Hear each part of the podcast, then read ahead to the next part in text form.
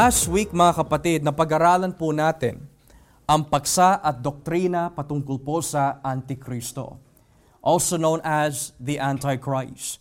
Napag-aralan po natin that the spirit of Antichrist is at work today.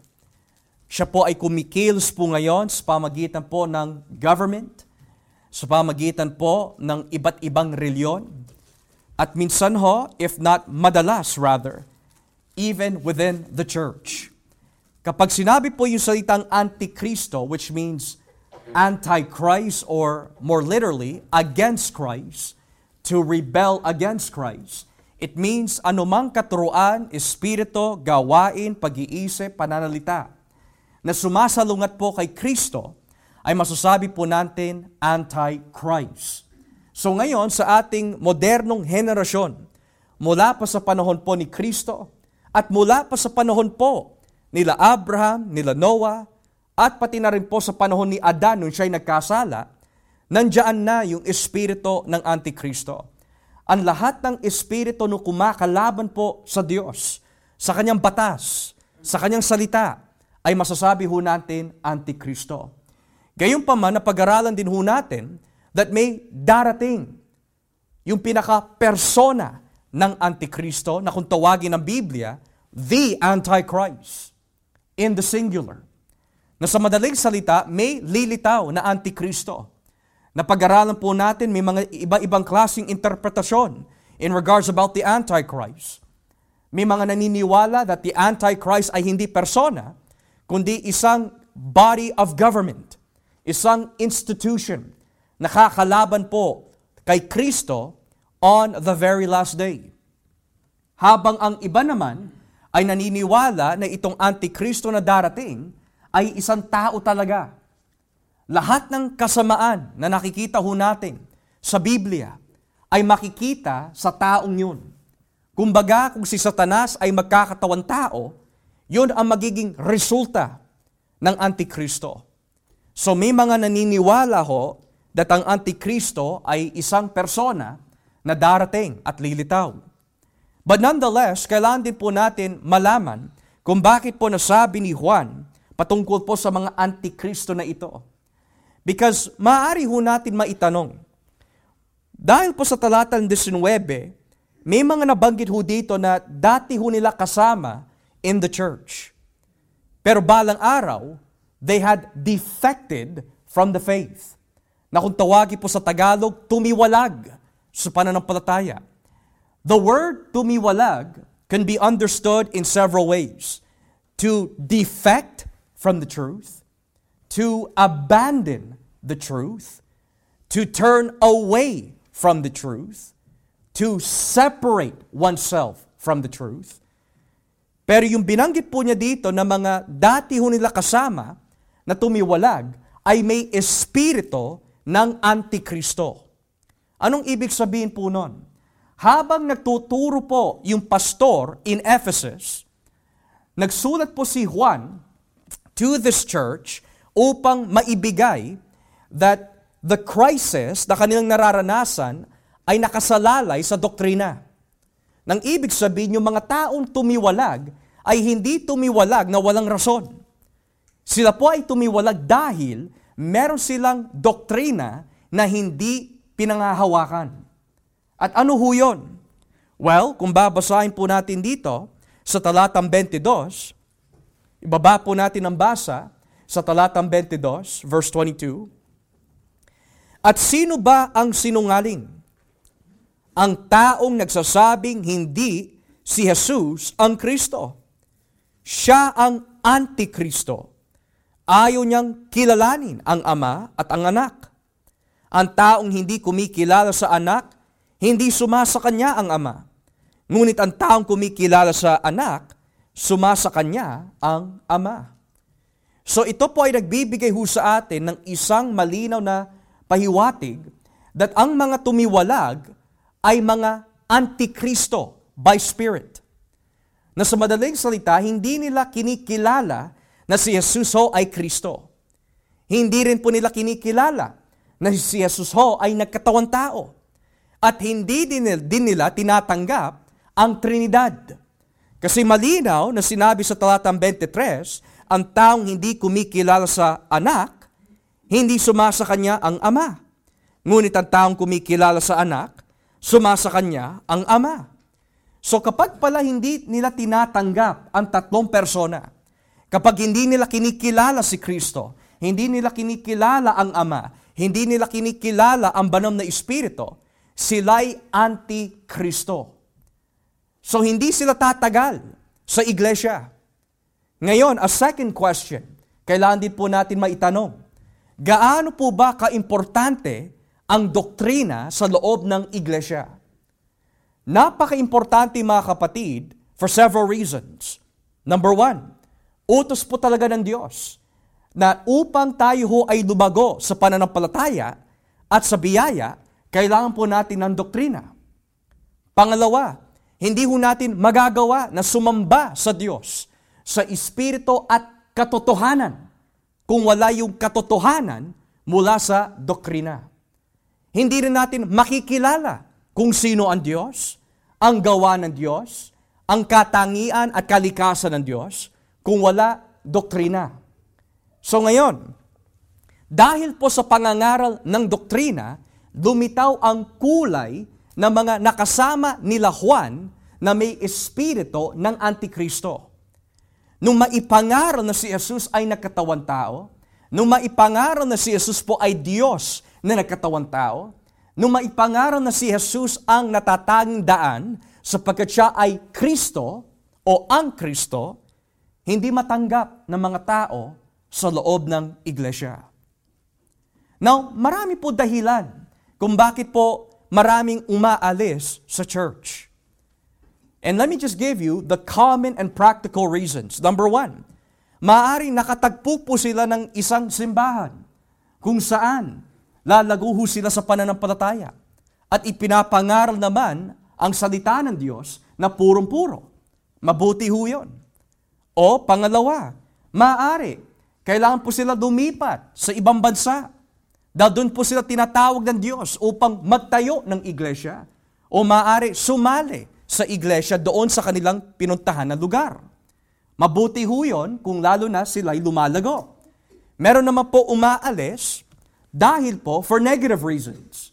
Maari, natisod. Dahil may kinilos, may nasabi, may nakita ho sila na hindi dapat na makita sa isang Kristiyano. So dahil po doon, natisod. Meron naman umaalis dahil hindi nila tinatanggap ang katotohanan that napakasakit daw ng salita ng Diyos. Hindi mo sila madidiktahan, hindi mo sila maitutuwid, kaya umaalis na lang. Pero ang rason kung bakit po umalis ang mga ito ay dahil hindi nila matanggap kung sino si Jesus. Marami paniniwala ang tao patungkol po kay Jesus. Siya po ay Diyos ng pag-ibig. Siya ay manggagamot. Siya ang pinagbulan ng lahat ng kabutihan at pagpapala. So tanggap ng tao na ang Diyos ay mabuti, tanggap ng tao na si Jesus ay mapagmahal, maawain, mapagpasensya. Pero pag itinuro na ang Jesus ng Biblia na siya'y matuwid, siya ang makipot na pintuan, siya ang hukom balang araw. At hindi po niya tinotolerate ang kasalanan. Kaya nagtalaga si Kristo ng, we could say, isang patakaran sa loob ng iglesia na kung tawagin church discipline, hindi na tinatanggap ng tao yung ganyang klasing Jesus. Hindi nila tinatanggap yung Jesus na malupit. Hindi nila tinatanggap yung Jesus na mahigpit. Hindi nila tinatanggap yung Jesus na banal at matalas ang dila. Ang tinatanggap lang nila ay yung Jesus na magpapamper sa kanila. Mag-aalaga sa kanilang mga pisikal na pangangailangan. Pero pagdating sa Jesus that demands commitment, yung Jesus that demands holiness, yun ang ayaw ng mga tao. Dito, hindi matanggap ng mga antikristo na dati nilang kasama. Dati nilang kasama sa iglesia. Kasama sa mga pagtitipon. Kasama sa banal na hapunan. Dati po nila kasama na tumiwalag dahil hindi nila matanggap na si Jesus ang Kristo. Si Jesus ang ikalawang persona ng Trinidad. Si Jesus ay Diyos na nagkatawang tao. So, so ngayon, ang tanong ni Juan, sino ang sinungaling? Yung mga taong nanatili dahil si Kristo ay Diyos? O yung mga taong tumiwalag dahil hindi nila matanggap si Jesus? Na bago ho natin, himay-himayin po lalo ang talatan 19, makikita ho natin na bago ho maisulat ang unang Juan, marami na po talaga mga tao na nakakasama nila Pablo, nakakasama nila Jesus, at nakakasama na may ibang kapatiran in the Bible, that may mga nakasama ho sila bilang mga manggagawa, pero balang araw, tumiwalag. Halimbawa, sa talinghaga po ni Jesus sa Mateo 13, kung ating po babasahin, Matthew chapter 13. Notice what it says here in Matthew chapter 13, beginning at verse 18. Mateo 13, talatang 18. Matthew 13, verse 18. Look what Jesus says. Pakinggan ninyo ang kahulugan ng talinghaga tungkol sa manghahasik. Verse 19. Ang tabi ng daan kung saan nahulog ang ilang binhe ay ang mga taong nakinig ng mensahe tungkol sa paghahari ng Diyos, pero hindi nakaunawa. Dumating si Satanas at inagaw ang salita sa kanilang puso. Ang mabatong lugar kung saan nahulog ang ibang binhe ay ang mga taong nakinig ng salita ng Diyos at masaya itong tinanggap agad. Ngunit hindi taimtim sa puso ang kanilang pagtanggap. Kaya hindi tumagal ang kanilang pananampalataya. Pagdating ng kahirapan o pag-uusig dahil sa salita ng Diyos na kanilang tinanggap, agad silang tumatalikod sa kanilang pananampalataya. Verse 22, Ang lupang may matitinik na damo kung saan nahulog ang iba pang binhe ay ang mga taong nakinig ng salita ng Diyos. Ngunit dahil sa mga alalahanin dito sa mundo at sa paghahangad na yumaman, nakalimutan nila ang salita ng Diyos, kaya hindi namunga ang salita sa buhay nila. So dito muna po tayo sa tatlong klasing lupa na binabanggit po ni Kristo.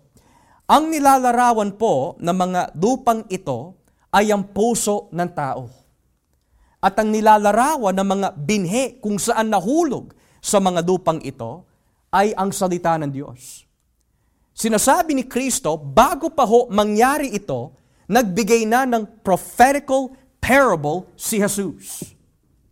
May mga tao ho na makakarinig ng salita ng Diyos at tatanggapin po nila sa kanilang tenga for a moment, at makasama ng iglesia for a moment, at makasama sa pagtitipon ng iglesia for a moment, at makasama sa banal na hapunan ng iglesia for a moment, pero pag dumating na ang pagsubok, at dumating na ang tukso, at dumating na ang paghihirap, hindi na nila kaya magpatuloy kay Jesus.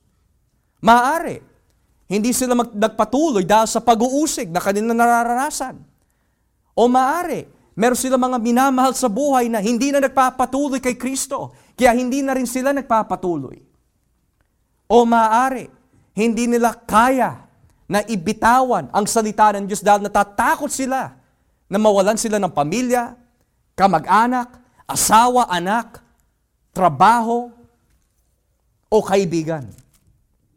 So sabi ng Biblia, tinanggap nila agad pero hindi taimtim sa puso. Hindi tumimo sa puso. Narinig nila yung pangangaral. Maganda, maganda, maganda. Nahikayat po sila sa magandang pangangaral, pero hindi si Kristo ang kanilang tinanggap. Maaari yung husay lang ng mga ngaral ang kanilang tinanggap. O maaari ang kagandahan ng samahan sa church ang kanilang tinanggap. O maaari ang kagandahan ng church building ang kanilang tinanggap. Pero nung dumating na ang pag-uusig, hindi ho sila nagtagal. Yung una kanina, talagang masasabi ho natin, yan ang mga tao sa labas. Wala silang pakialam sa Ebanghelyo. They don't care about the Word of God. They don't care about Jesus. They don't care about the Bible. Kaya sabi ng Biblia, sila yung mga tao hindi nakakaunawa. It's not that they don't understand the language. It's not that they don't understand the message, but they fail to see the importance of Christ. Kaya agad kinukuha ng kaaway ang kanilang manaririnig. Nang ibig sabihin, mas naiimpluensyahan po sila ng kaaway kesa ng Espiritu ng Diyos. Yung pangatlo is the thorny side. Sabi din ng Biblia, ito yung mga taong nakarinig na salita ng Diyos at tinanggap, kaya lang. Wala nagbabago sa kanilang buhay. Walang pagbabago sa kanilang pag-iisip, walang pagbabago sa kanilang ikinikilos, walang pagbabago sa kanilang tahanan, walang pagbabago sa kanilang marriage, walang pagbabago sa kanilang mga anak, walang pagbabago sa kanilang buhay. There's no change. Bakit ho? Dahil ang kanilang puso ay nakatoon sa mga alalahanin sa buhay, hangarin na yumaman, at yung mga ibang bagay na makamundo sa buhay nila na kanilang minamahal at mas binibigyan ng toon ng pansin. Kaya nagtataka sila, bakit ganito hindi namumunga? Wala nagbabago sa akin. Dahil hindi nila tinutulungan ang kanilang sarili to focus on Christ. Kapranggot lang ang kanilang binibigay sa Panginoon. Kaya hindi sila namumunga. Mas well-versed sila sa makamundong bagay, pero pagdating kay Kristo, pagdating sa salita ng Diyos, wala silang kaalam-alam. At kung may alam man sila, hindi pa rin sila dumalago dahil hindi tumitimo ang kanilang kaalaman sa kanilang puso. These are people na nakaharap ni Kristo. Tulad po yung young rich ruler. Sabi na ng young rich ruler, nagawa ko na lahat yan, Panginoon. Nagawa ko na pala lahat yan, Rabbi. Pero sabi ni Kristo, give your riches to the poor. Natuwa po ba yung mayaman? Hindi ho. Tumalikod ho siya na may kalungkutan dahil hindi niya mabitawan ang mundo. So may mga tao ho na makakasama ng iglesia. Nakakarinig. Maaari. Kahalubilo ho natin. Kasama natin. O maaari, katabi natin. Pero magkakaalaman kung sino talaga ang mga tunay na anak ng Diyos habang tumatagal ang panahon at oras. May mga nakakasama ho tayo noon, mga kapatid. 10 years in the ministry. 12 years in the ministry. Pero nung naituro na ang Trinidad, nung naituro na ang kabanalan ng Diyos, nung naituro na kung gaano kahigpit si Jesus, hindi na nagpatuloy. Bakit? Dahil ayaw ng tao, sinasakal sila ni Jesus. Ayaw ng tao na may nagahari sa kanila. Ayaw ng tao na dinidiktahan ang kanilang mali at buluktot na pamumuhay. Ang gusto nila ay yung maluwag na pintuan. Ang gusto nila yung walang strict. Basta na ibigay ko na ang oras ko, the rest, para sa akin na yon. Huwag mo na ako didiktahan, huwag mo na ako uh, tuturuan, aaralan. Basta kung ano yung maibigay ko, yun na yun. Ayoko yung pinipilit ako. Gusto ko yung gawain ko lang. I will serve God my own way. So what is the result? The result, mga kapatid, hindi namumunga. Kaya sinabi ng ating Panginoon sa Juan 15, ang mga sanga na hindi namumunga ay ipinuputol ni Kristo. Pero hindi lang si Kristo ang puputol. Tatandaan po natin, Jesus says, My Father is the vine dresser. Siya yung taga-alaga ng vine. So pag nakikita ng Diyos Ama na may mga sanga na hindi talaga konektado kay Jesus sa kanyang buktong na anak at hindi namumunga, hindi lang si Kristo ang puputol sa mga sangang hindi namumunga. Ang Ama na ang pumuputol. Because He is the vine dresser. Kapag nakikita ng ama, ito hindi namumunga to ah. Putol. Ito matagal na tito to ah, pero hindi namumunga. Putol. Ito rin, hindi namumunga. Ilang taon na siya sa iglesia. Ilang beses na pinagsabihan. Ayaw pa rin tanggapin ang salita ng Diyos. Putol. At saan sila hinahagis? Sabi ng Biblia, ihinahagi sila sa apoy. Ang nilalarawan po noon mga kapatid is that on the day of final judgment, maaari, hindi ho natin kilala 100% who truly belongs to Christ. Pero magkakaalaman through means of light, which is the exposing truth of God on the day of judgment, kung sino talaga ang para sa Kanya. A man can stay in the church for 50 years and still go to hell. May mga kapatiran po tayo sa umaga. Ang patotoo ng isang ang, ng mag-asawa, sabi nila, I did not get converted until I was 50 years old. I've been in church my whole life. Pero it was till the age of 50 when I started to realize I am not saved. 50 years old, mga kapatid. Grew up in the church. Pero it wasn't until the age of 50 nung siya'y na-born again. Bakit ho? Well, it could be several things. Maari. Hindi ipinapangaral ang ebanghelyo. Maari factor ho yun. Pero ang nakakatakot is, kung ipinangangaral naman ang ebanghelyo, at ang ginagawa ng iglesyang yun ay biblical naman, at hindi naman sila nagkukulang, and yet, hindi pa rin naboborn again yung taong yon. Yun ang nakakatakot. Posible po ba that could happen in our church? Walang imposible. Kasi sinabi na mismo ng Panginoon, may mga makakasama tayo sa loob ng iglesia na maaari hindi bunutin ng Panginoon habang tayo ay nabubuhay, pero sa araw ng paghuhukom, bubunutin niya yung dapat na bunutin.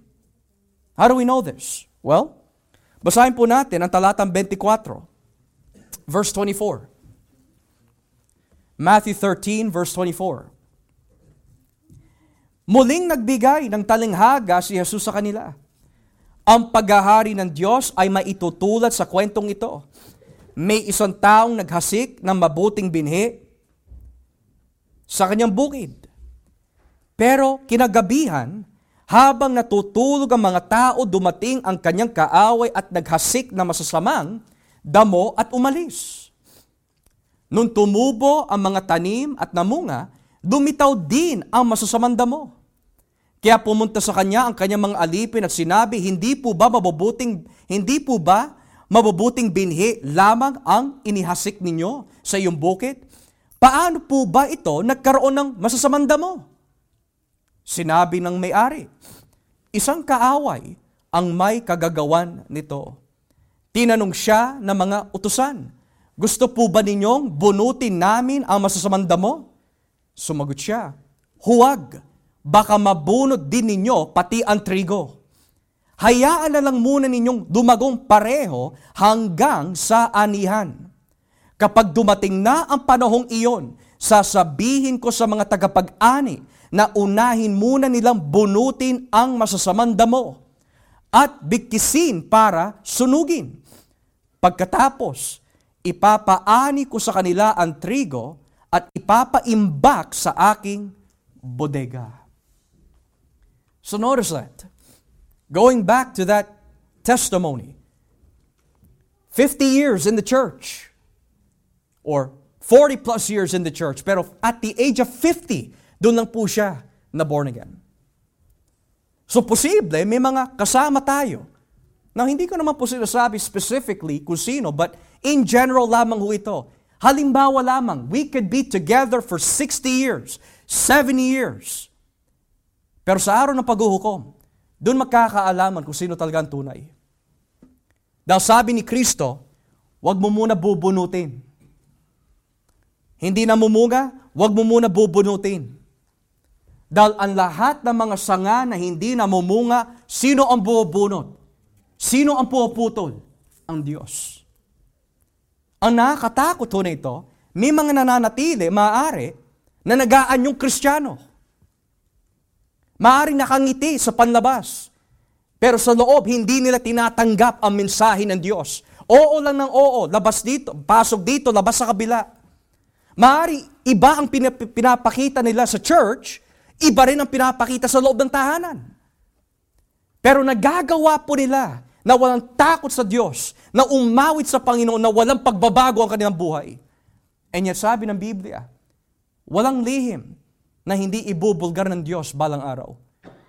Ang mga sanga na hindi namumunga, puputulin. Ang mga masasamang damo, bubunutin. Di ba sa ating kulturang Pilipino, may kasabihan? Ang masamang damo ay mahirap patayin. Hindi ho. Sa Biblia, ang masamang damo ay susunugin sa araw ng paghuhukom. Furthermore, sa ating, sa ating Biblia, makikita ho natin, biro mo, the greatest preacher of all time, Jesus Christ. He is the greatest preacher. Walang tatalo sa ating Panginoon. Siya ang pinakamahusay na mga ngaral ever to exist, at least in the context of timeline.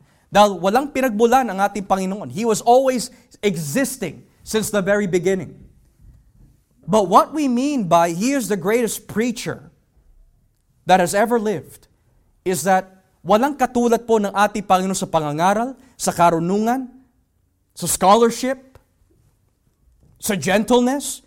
Siya yung pinaka-gentle, mahinaon, matapang, sharp na preacher. And yet, you would expect that the greatest preacher of all time, lahat ng makikinig sa kanya ay mananatili. Hindi ho. Labindalawa na nga lang ang alagad niya. May isa pa na tumiwalag. Yun ay ang ating Panginoon. Yun ang ministeryo ng ating Panginoon. Siya yung pinakamahusay na mga ngaral. Kaya wag natin paliliwalaan, pa, mga kapatid. Do not believe, mga kapatid, na kapag ang tao ho ay may kaloob na mangaral na mahusay, eh lahat na po pasok sa kanyang iglesia that God has given to him, eh mga tunay nga. If Jesus Christ, who is the greatest preacher, may isa doon na hindi tunay, how much more for us? Kaya wag natin sasabihin, lahat ng mga tao in John MacArthur's church, lahat ng mga tao at Steve Lawson's church, lahat ng mga, lahat ng mga tao in Jimmy Swaggart's church, lahat ng mga greatest preacher, wag natin sasabihin, lahat yun ay ligtas. Dahil kung si Kristo mismo, the greatest preacher, may isa pa na tumiwalag sa Kanya, how much more sa mga mga ngaral that is not as great as Jesus? Kaya sabi ng Panginoon natin, sa kanyang priestly prayer sa John 17, idinadalangin ko sila at ang lahat ng ibinigay mo sa akin, wala kahit isa sa kanila ang napahamak, maliban lamang. May sinabi siya, dalawang salita, maliban lamang. Sino yung tinutukoy po niya na maliban lamang, na mapapahamak? Sabi niya, maliban lamang sa anak na itinalaga para sa kapahamakan. Or let's take for example John 6. Napakalinaw dito sa John chapter 6 kung ating po babasahin. John chapter 6.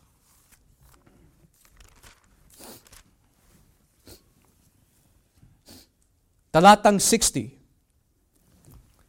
John 6 verse 60. Excuse me.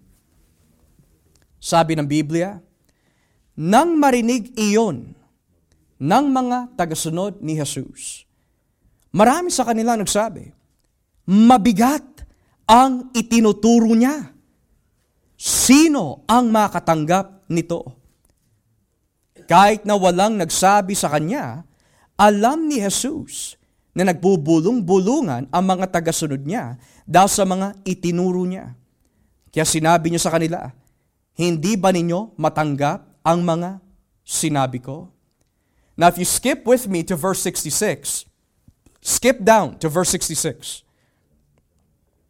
Mula noon, marami sa mga tagasunod niya ang tumalikod at hindi na sumunod sa kanya. Kaya tinanong ni Jesus ang labindalawang apostol, Kayo ba? Gusto rin ninyong umalis? Sumagot si Simon Pedro, Panginoon, kanino pa po kami pupunta? Kayo lang ang may mensaheng nagbibigay ng buhay na walang hanggan. Sumasampalataya kami sa inyo at alam namin kayo ang banal na sugo ng Diyos. Sinabi ni Jesus sa kanila, Hindi ba't pinili ko kayo na bindalawa? Pero ang isa sa inyo ay Diablo. Ang tinutukoy ni Jesus ay si Judas na anak ni Simon Iscariote. Dahil kahit kabilang si, Jes- si Judas sa labing dalawang apostol, tatraydorin niya si Jesus sa bandang huli. Notice those words.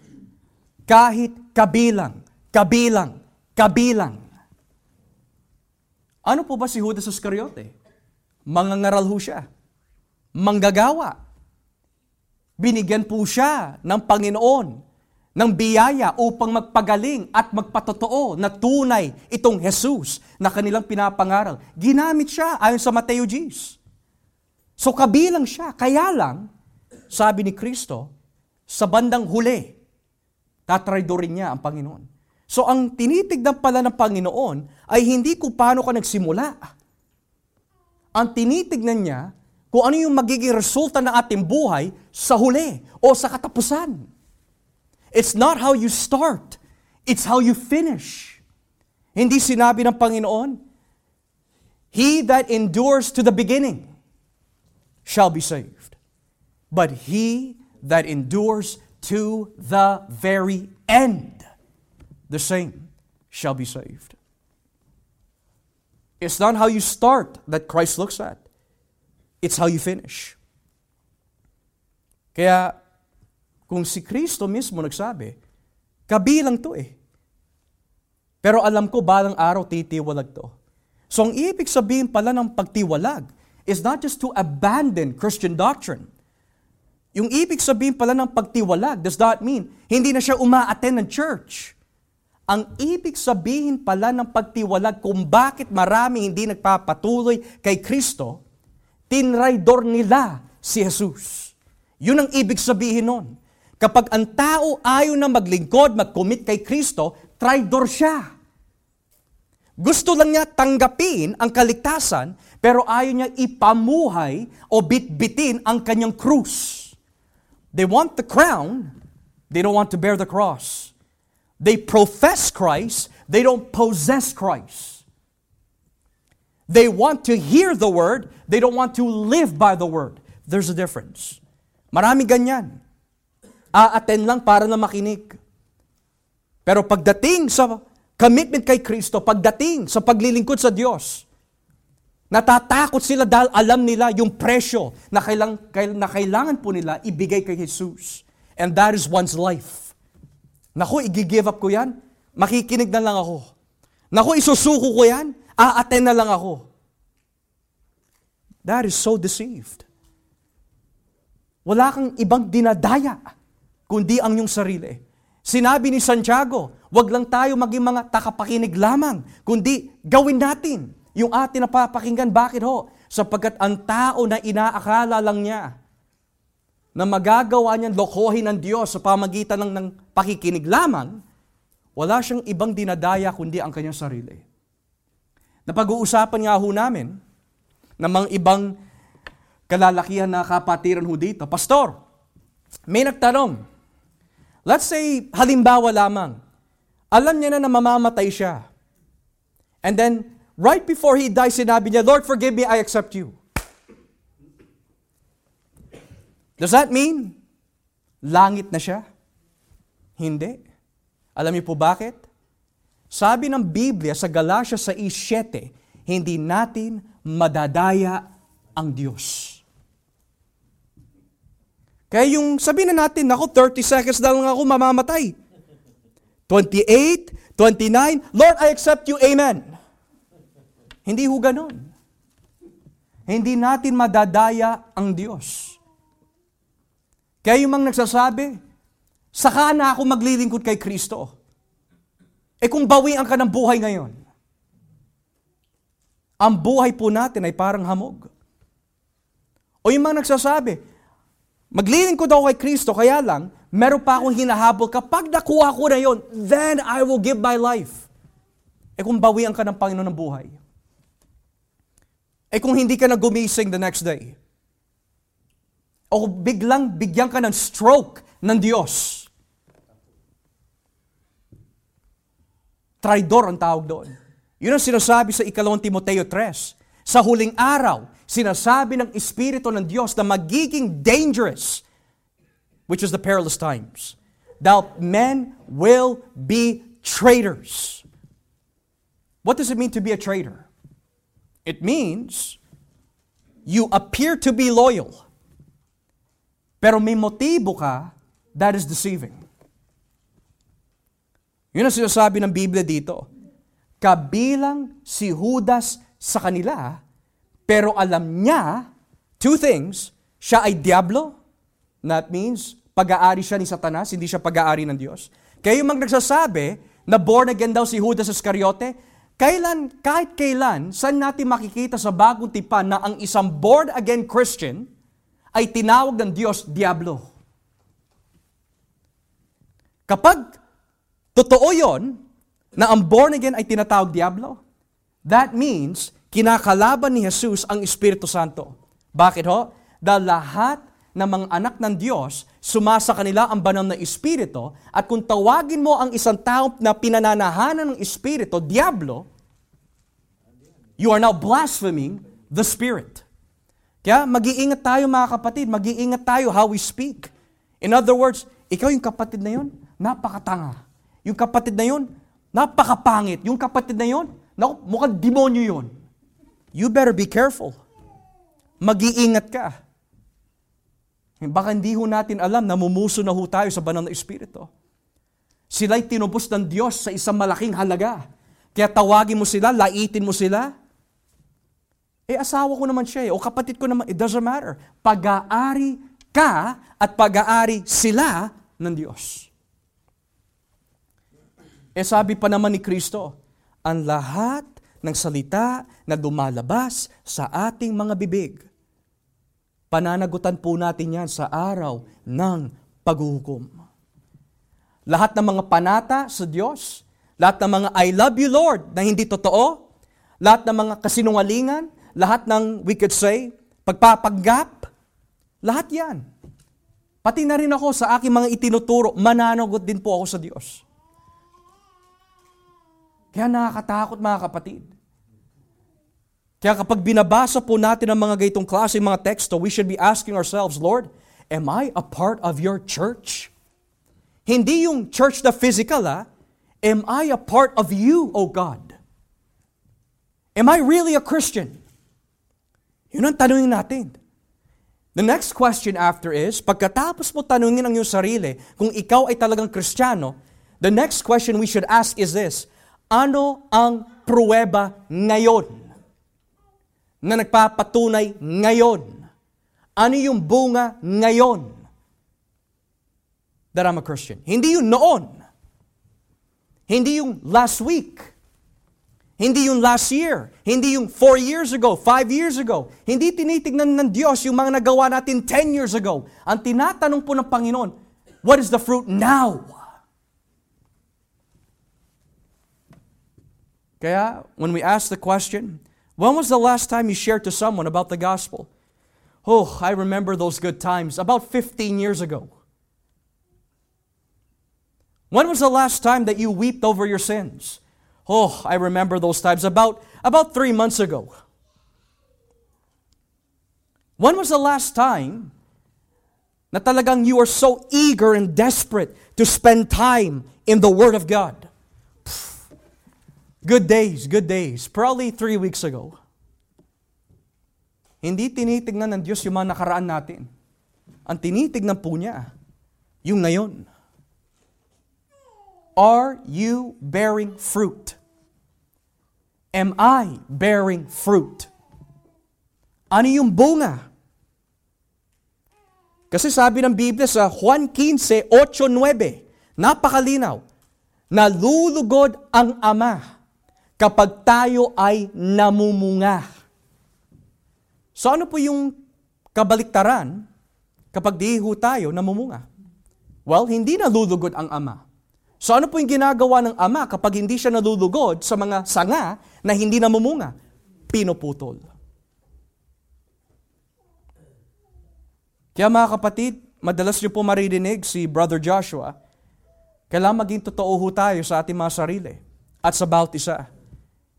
If you're only here dahil napipilitan ka lang sa kamag-anak mo, napipilitan ka lang sa asawa mo, napipilitan ka lang sa mga ibang tao dito, huwag ka maging hipokrito. Be truthful. Because this is not a place where we waste time. This is a ministry. At ang ibig sabihin po nito is, we are here to disciple men. We are here to teach you. We are here to protect you, to disciple you. Pero kung ayaw ho natin magpagamit, ayaw ho natin maaralan tayo, ayaw natin magpagamit sa Diyos sa ministeryo, di ano na lang ang papel natin dito? Kristya-kristyano na lang ba? Hindi ho mga kapatid, hindi tayo tulad ng mga peke. Ang mga tunay kapag sila'y naligtas, Handang-handa ho yan magpagamit sa Diyos. Hindi yan umiiwas. Hindi yan nagpapadelay. Hindi niya pinapatagal na gamitin siya ng Diyos. Tulad ng tao na sinaniban po ng masamang espiritu. Saklat ng Marcos, saklat ng Lucas, nung nakilala po niya ang Panginoon and he was in his right mind, ano po agad sinabi ng taong niligtas ng Diyos? from demon possession? Sabi niya, I want to follow you. I want to be with you. Yun ang bunga ng isang taong niligtas. They want to be with Christ. Kung nasaan ang kanya salita, they want to be there.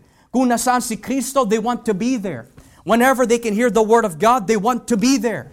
Pero ang taong nagsasabi, I believe in God pero has no interest for the Bible, has no interest for the fellowship, has no interest to be used by God. Kaduda-duda ang ating pananampalataya. Dahil hindi ganon ang banal na Espiritu. The Holy Spirit, the Bible says, will guide you into all truth. Furthermore, magagalak din tayo sa katotohanan dahil ang bunga ng Espiritu ay pag-ibig. At ano po ba ang pag-ibig ayon sa unang Korinto 13? Ang pag-ibig ay nagagalak sa katotohanan.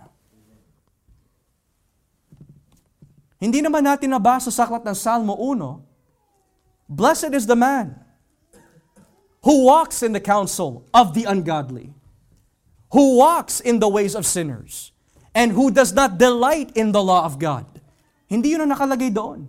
At sabi ng Biblia, mapalad ang tao who delights in the law of the Lord. Hindi yung nagde-delight sa chismis, boyabunda, o nagde-delight sa mga buhay na may buhay, vice ganda. Bilang mga Kristiyano, we have to show God the fruit. And who will produce that fruit? It is the Holy Spirit. Kapag inuudyo ko na po tayo ng Espiritu Santo, anak, hindi makakatulong yan. Hindi makakatulong yan. Masasayang lang ang oras mo dyan. Huwag mo pupunuin ang iyong utak sa mga ganyang bagay dahil hindi yan makakatulong sa iyong paglago.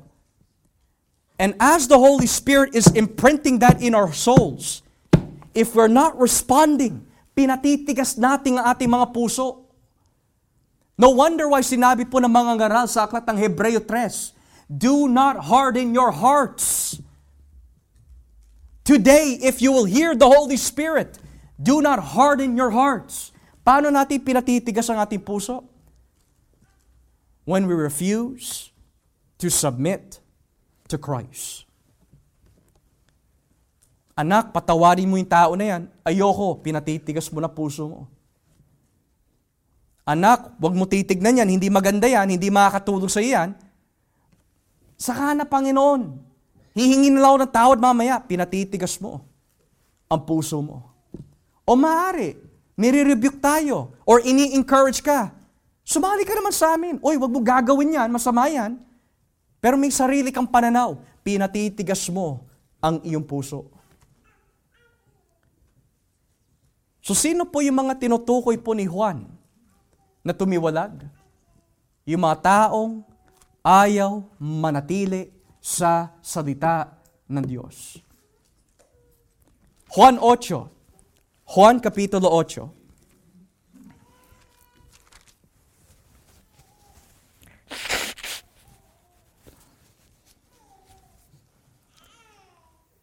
Talatang 30.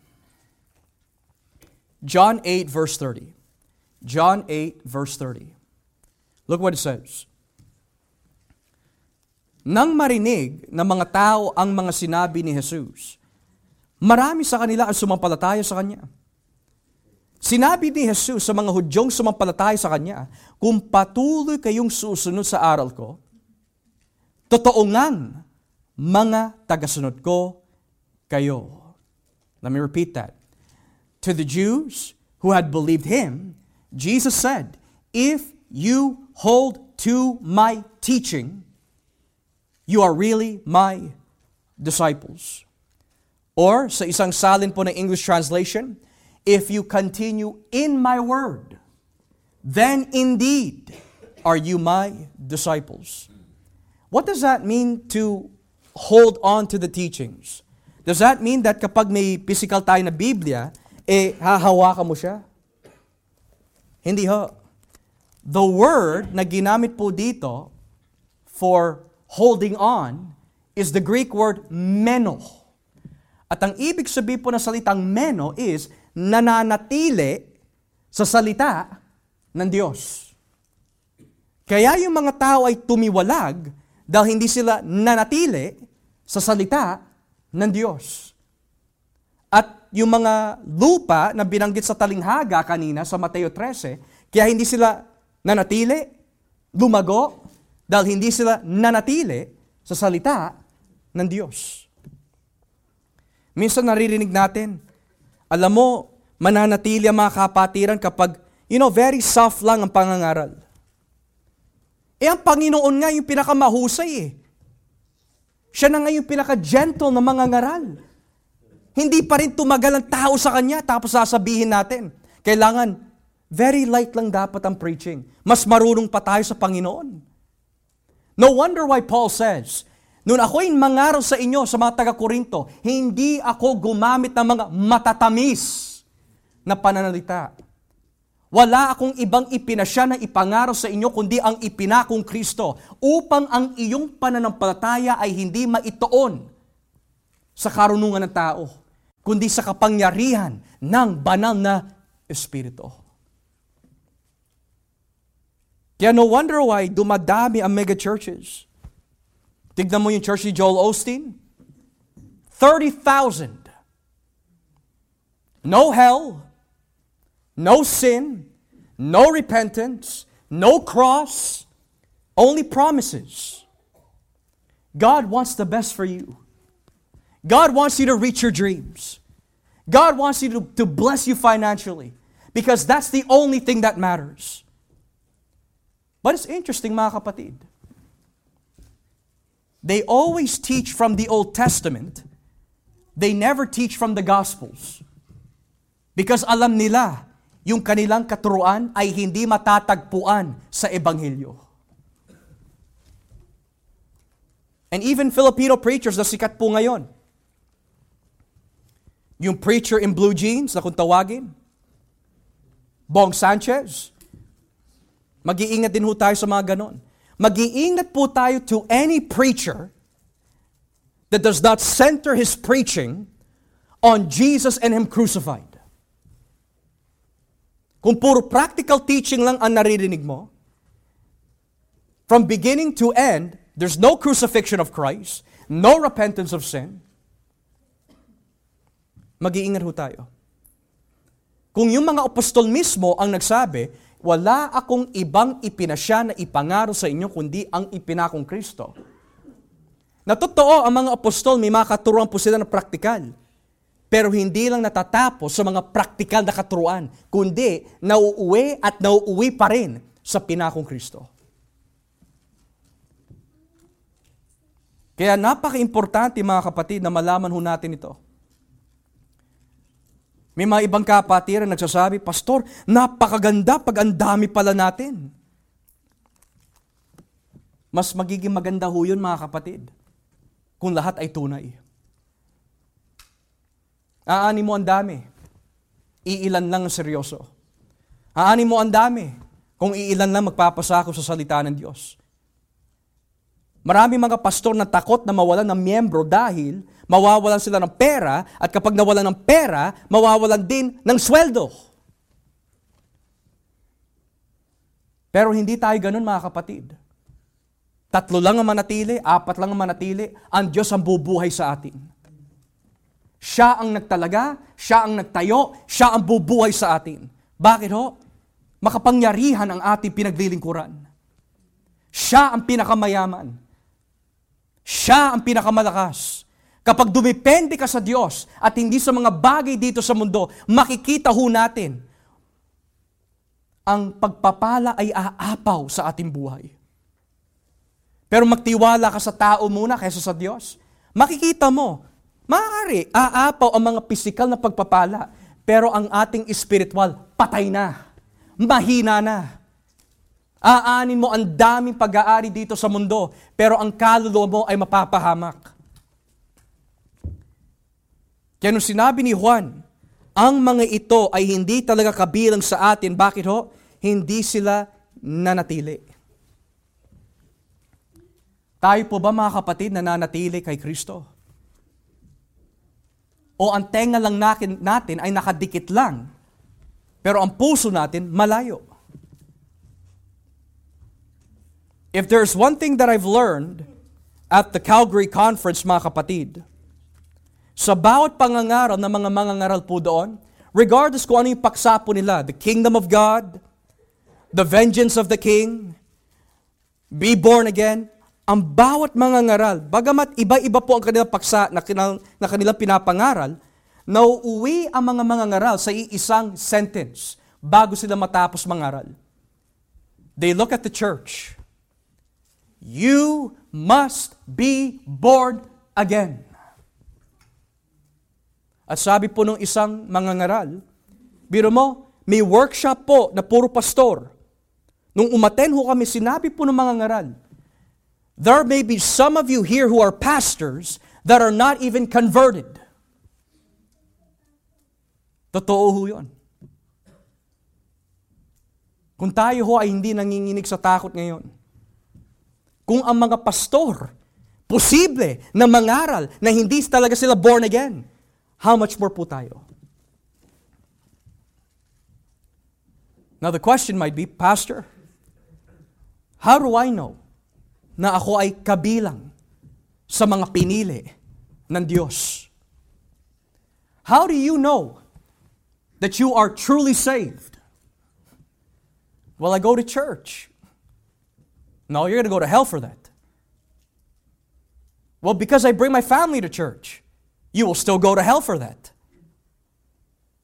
Well, because I gave a love offering, you will go to hell for that. Well, I bring my children to catechism. You will still go to hell for that.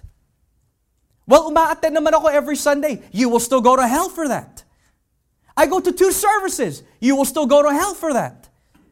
Kapag tinanong yung katanungan, are you saved? The answer is yes, because I've accepted Jesus as my only righteousness. I've accepted Jesus as my only Savior. He is everything to me from the top of my head to the sole of my feet. Jesus is everything to me. I am a sinner. Hindi ako karapat dapat na iligtas ng Diyos. But because of His love for me, He saved me from the wretchedness. He saved me from sin. I believe in the cross. I believe in God the Father. I believe in God the Son. I believe in the Holy Spirit. They are mine and I am theirs. I love the Lord with all my heart. Pero kapag tinanong mo isang tao, are you saved? Tapos yung mga nabanggit ko kanina, like going to church, I read two times a day, kapag yun ang naging sagot nila, they really don't know the Jesus of the Bible. You're not saved because of your performance. We are not saved because of our attendance. You are saved because you understand your wretchedness before a holy God. Tulad ni Isaiah, nung makita po niya si Jesus on the throne, at um, sumisigaw ang mga anghel known as the seraphim, Holy, holy, holy, holy. Nung makita ni Isaiah ang Panginoon for who He truly is, bigla po niya sinabi, napakarumi kong tao. I am an unclean man with unclean lips. Woe is me. And after he realized how holy God is, that's something we need to learn, mga kapatid, of knowing that you're really saved. When you start to realize how sinful you are. Pero yung sabihin mo, hindi ako siguro masyadong masama, then we're not looking to Christ. Ang tanong mga kapatid, do you deserve to go to hell? If the answer is no, you're probably not saved. The next question Do you think you're a morally good person? If the answer is yes, you're not saved. If you think that by attending church, that's enough for you to get to heaven, it breaks my heart, but the truth is you're probably not saved. You will know that you're saved every day. Even though it's difficult, but every day, hinahanap mo si Jesus. You want Jesus. You want to be with Jesus. You love Jesus. You talk Jesus. You speak Jesus. Not perfectly, but you want to be with Him. Tsaka another evidence that you're saved, ayaw mo na manatili dito sa mundo. You want to be with Christ. Yan ang sinabi ni David. But one thing I do desire, sabi ni David, is to dwell in the house of the Lord forever. Ang sabi ni Pablo, I want to be absent from the body para makasama ko na si Kristo. Pero kung tayo ho, ay pa natin kasama si Jesus, Panginoon, huwag mo muna ako kunin. Mag-iipon pa ako eh. Panginoon, wag muna, hindi ko pa naaabot yung kagustuhan ko dito sa mundo. Panginoon, wag niyo muna po kunin. Hindi ko pa nararanasan matikman ang lahat ng bagay na nais ng aking laman. When you read the book of Revelation, the very last chapter, the very last few verses, ano po nakalagay doon? Come, Lord Jesus, come. Bumalik ka na. Kasi when you're saved, You don't want to live in this world anymore. Hindi dahil marami kang problema, iba yon. Nade-depress ka na nun. Ayoko na, ayoko na mabuhay dahil ang daming problema. Hindi yun ang tinutukoy ng Biblia. Ang tinutukoy ng Biblia that truly proves our conversion is, you want to be with Jesus na. Gusto mo na nakunin ka na ng Panginoon because you want to be with Him. Biro mo, we are the bride. He is our husband. Do you not want to be with your husband?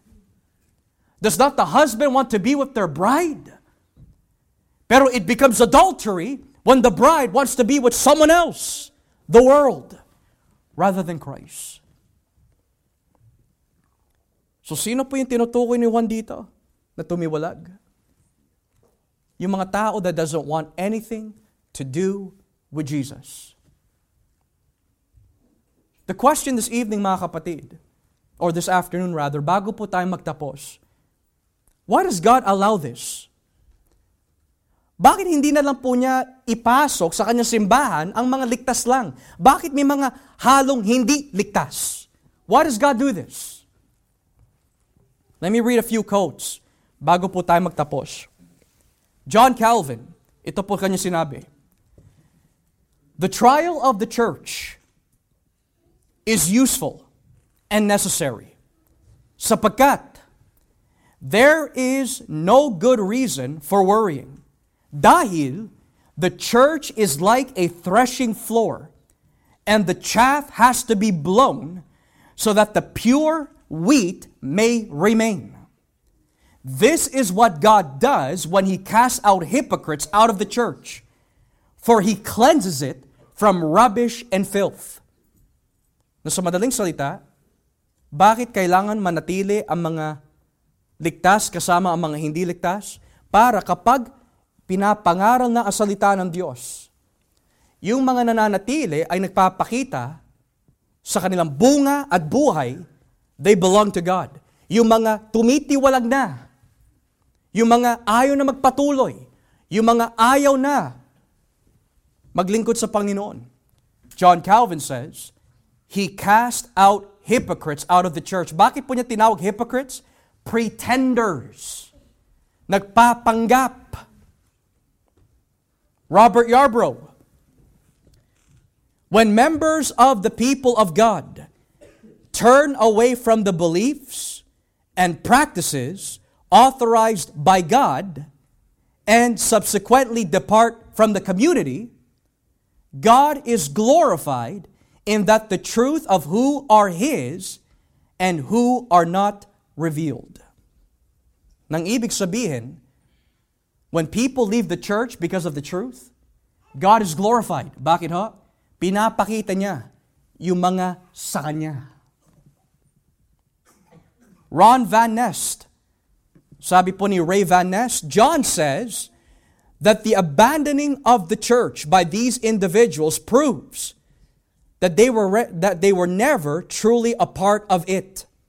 That is, while they had joined the congregation and engaged with it, they were never truly converted. Wow. There are people that t- attend the church, there are people who engage with the church, but they were really never a part of the church. Bakit po? Because they were never truly converted. Lastly, Simon J. Kistemaker.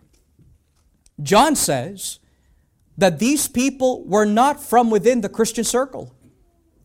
They were not true Christians because they did not belong to the source, namely Christ.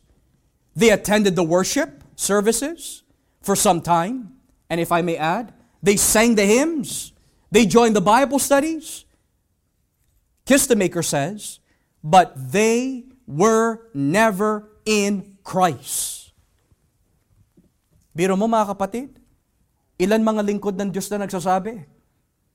They attended the worship services for a time, but they were never in Christ. Kaya ho tayong nagtitipon is because we love our Savior. Pero kung tayo ay nagtitipon para lang masabi, Panginoon ha, nagbigay na ako ng oras sa iyo, here's my Sunday, nabigay ko na sa iyo, you need to repent this moment. You need to repent. Don't think you did God a favor by coming here. God did us a favor to bring us here because of the cross.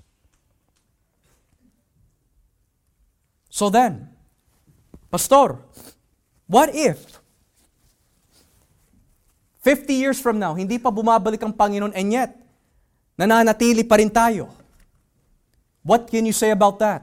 Two things. It's a good thing dahil may mga pinili ang Diyos na nananatili pa rin, but it could also be a bad thing because ang ibig sabihin po ng tiwalag does not always necessarily mean they're going to leave the church all the time. Sinabi na ng Panginoon mismo, may mga masasamang damo that will remain hanggang sa araw ng anihan na. And on the day of judgment, ang katanungan, the most important question is not, do I know Jesus or do you know Jesus? The most important question from the lips of Jesus Christ is this Do I know you? Hindi sinabi ni Kristo, Many on that day will tell me, Lord, Lord, have I not done many wonderful works? Have I not cast out demons? Have I not healed in your name?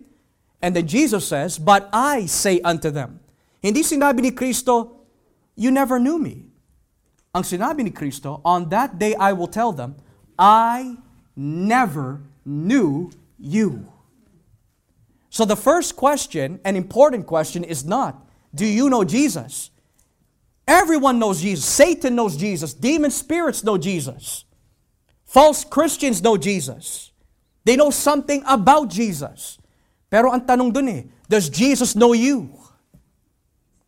At ang ibig sabihin po ng salitang knew or know you does not mean intellectually knowing. Yung salitang to know, ginosko, in Greek, which from the Hebrew yada is an intimate no. That means relationship. Na sa madaling salita, on the final day, Jesus will say, with those questions, I don't know you because you never had a relationship with me. So this afternoon, mga kapatid, mga tunay po ba tayo na damo? O mga masasamang damo? Kung ikaw ay masamang damo, hindi ka tunay na Kristiyano, I'm not telling you to leave the church. I'm telling you right now, repent of your sins and come to Christ. He loves you. Namatay siya sa krus ng Kalbaryo for sinners. At kung lalapit ka ngayon kay Kristo, patatawarin ka ng Diyos, babaguhin ka ng Panginoon. And He will make you a new creation. Pero kung hindi ka nanginginig sa takot ngayon, pasok dito, labas sa kabila. Sabi ng isang mga ngaral, at sinabi rin ng ating Panginoon, it must have been much more better na hindi na yan ipinanganak pa. You know why? Kasi kapag ang tao ay hindi ipinanganak, he doesn't have to bear the wrath of God.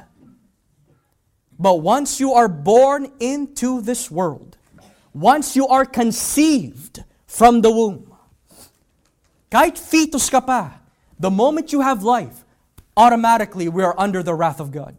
Kaya sinabi ni Kristo, mas maigi pa na hindi na lang siya ipinanganak. Pero ngayon, naipana, naipanganak ho tayo. That's the first birth. The first birth is under the wrath of God. Kaya sinabi ni Kristo, you need to experience the second birth. Because the second birth, mga kapatid, will remove you from the wrath of God. From wrath to love, from death to life, from Satan to Jesus. Are you in Christ? Or are you not in Christ?